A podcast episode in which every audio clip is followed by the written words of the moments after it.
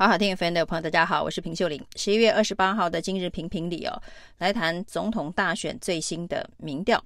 啊。经过了上个周末这个登记截止之后的第一个造势周末之后哦。各家的民调纷纷出炉哦，那民调如雪片般的飞来。有一些民调呢，当然是在十一月二十四号，也是登记截止日之前，蓝白确定分手之前所做的民调。那这些民调呢，呃，具备的参考价值跟意义就不高了。那从一十一月二十四号之后，包括了这个 TVBS 的民调，包括了静电视的民调，那还包括了。这个我们看到的呃汇流的这个民调，那这些民调纷纷出炉，都是在十一月二十四号之后，蓝白确定分手，而且呢三组人马都推出了确定的副手。那这一个国民党的副手是赵少康啊，那。民众党的副手是吴欣颖哦，那民进党的副手是稍早之前大家就已经知道的萧美琴，因此呢，这最新民调的变化，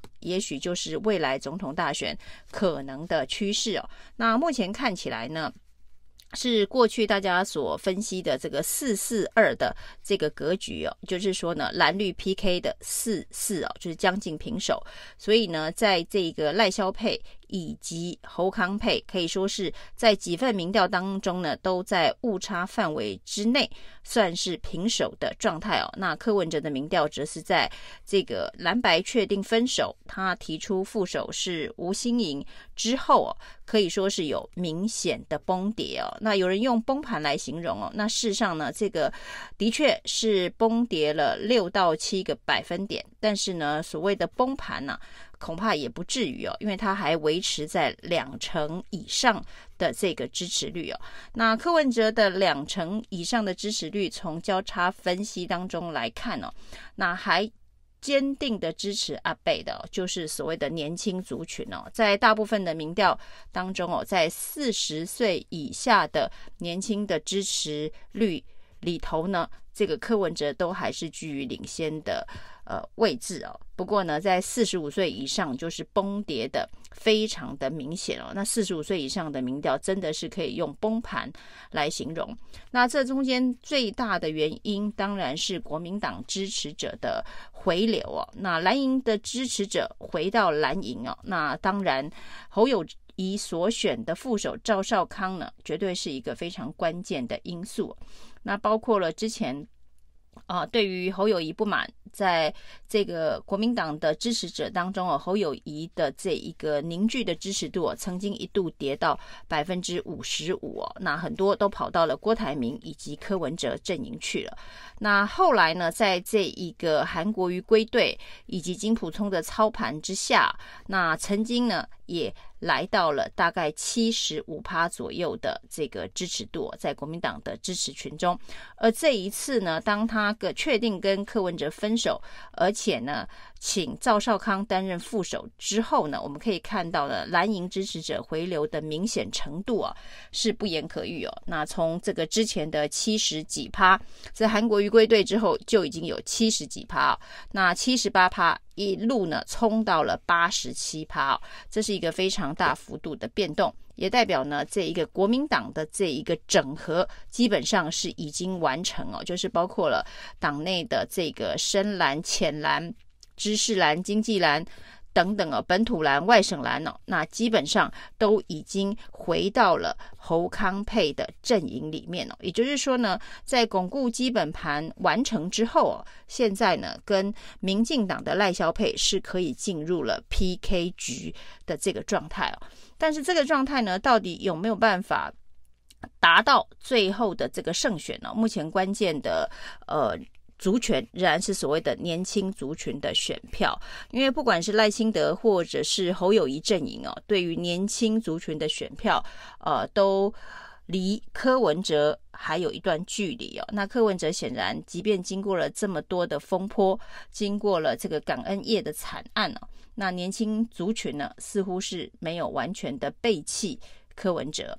那在这一个年轻族群最后选票会如何流动，很有可能就会是决定这一场选战最后的呃结局哦。所以呢，台湾的选择，又变成了柯文哲的选择，台湾的选择，柯文哲，那他所主导的年轻选票，那这些人呢的投票的方式啊，会影响最后选举的关键啊。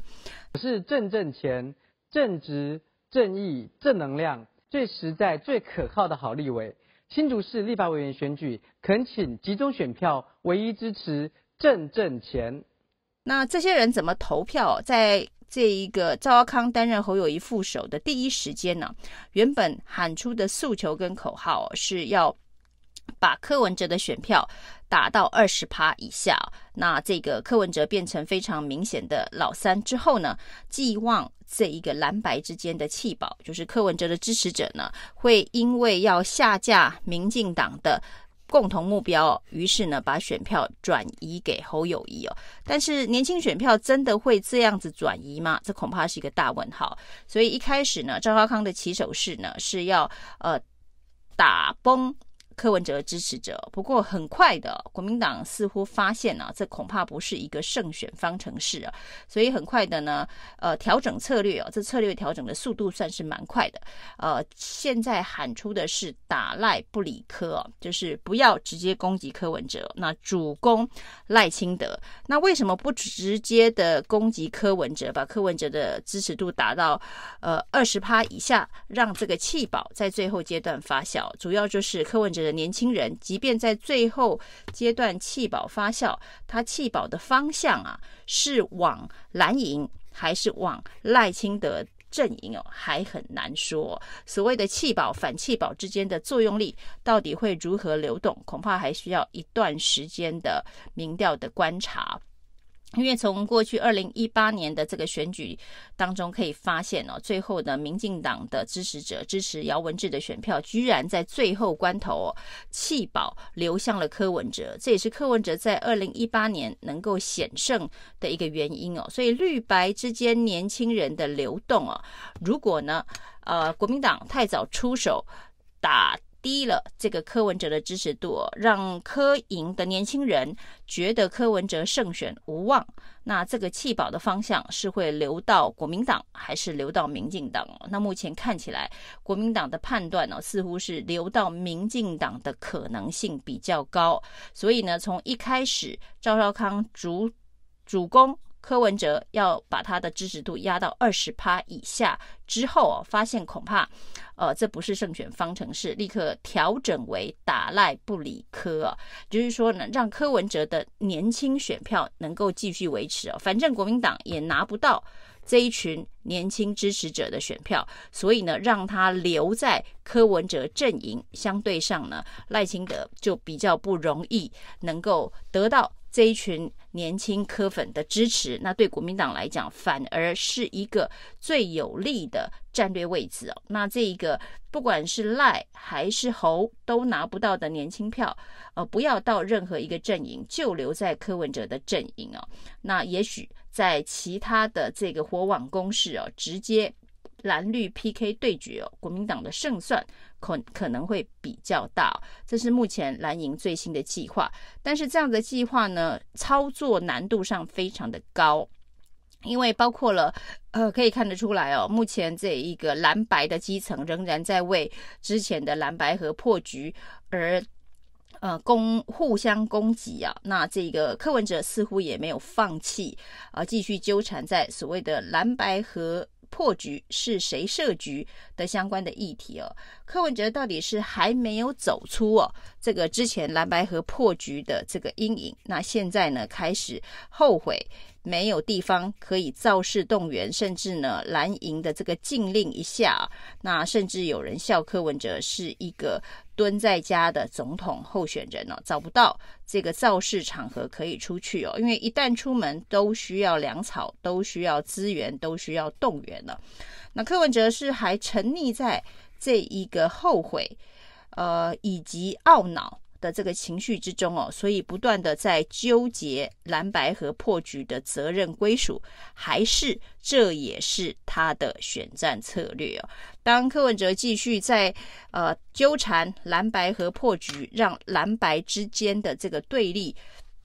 基层的这个对立哦持续的发酵。这件事情呢，对于呃柯营的年轻人要流往这一个蓝营是会更加的困难哦。那如果国民党呢，呃，也在柯文哲所设定的这个框架内呢，针对柯文哲所抛出的这个蓝白合的纠缠、量子纠缠议题啊，那持续的进行纠缠的话，那这个走不出蓝白破局的这一个残局。那年轻选票就不会那么快的流到侯康阵营哦。那没有办法流到侯康阵营，柯文哲也许还会等到奇迹，等到机会哦，出现一个关键的转折哦。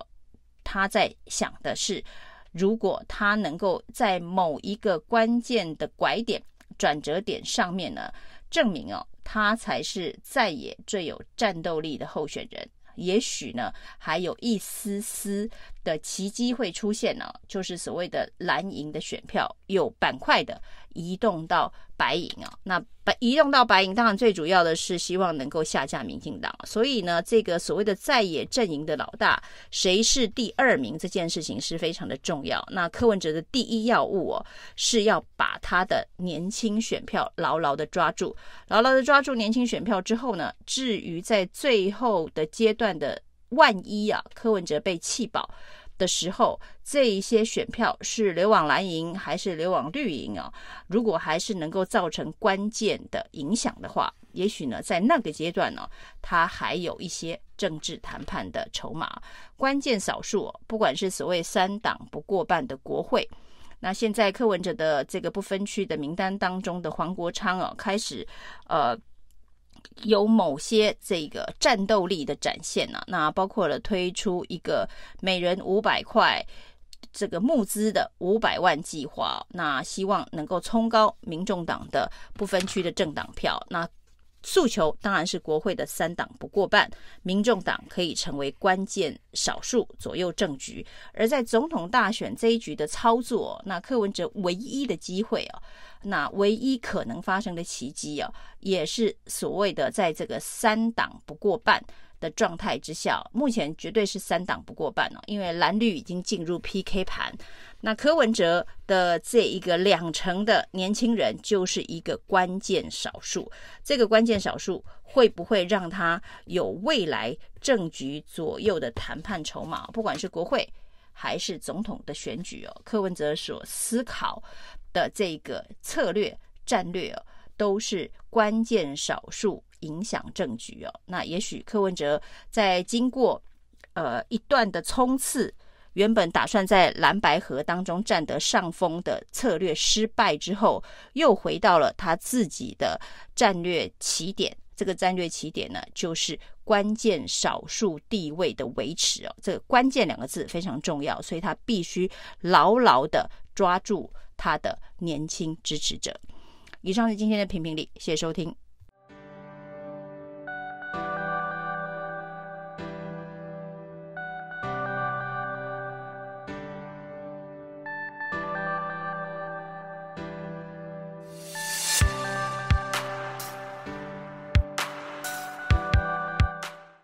我是正正钱，正直、正义、正能量，最实在、最可靠的好立委。新竹市立法委员选举，恳请集中选票，唯一支持正正钱。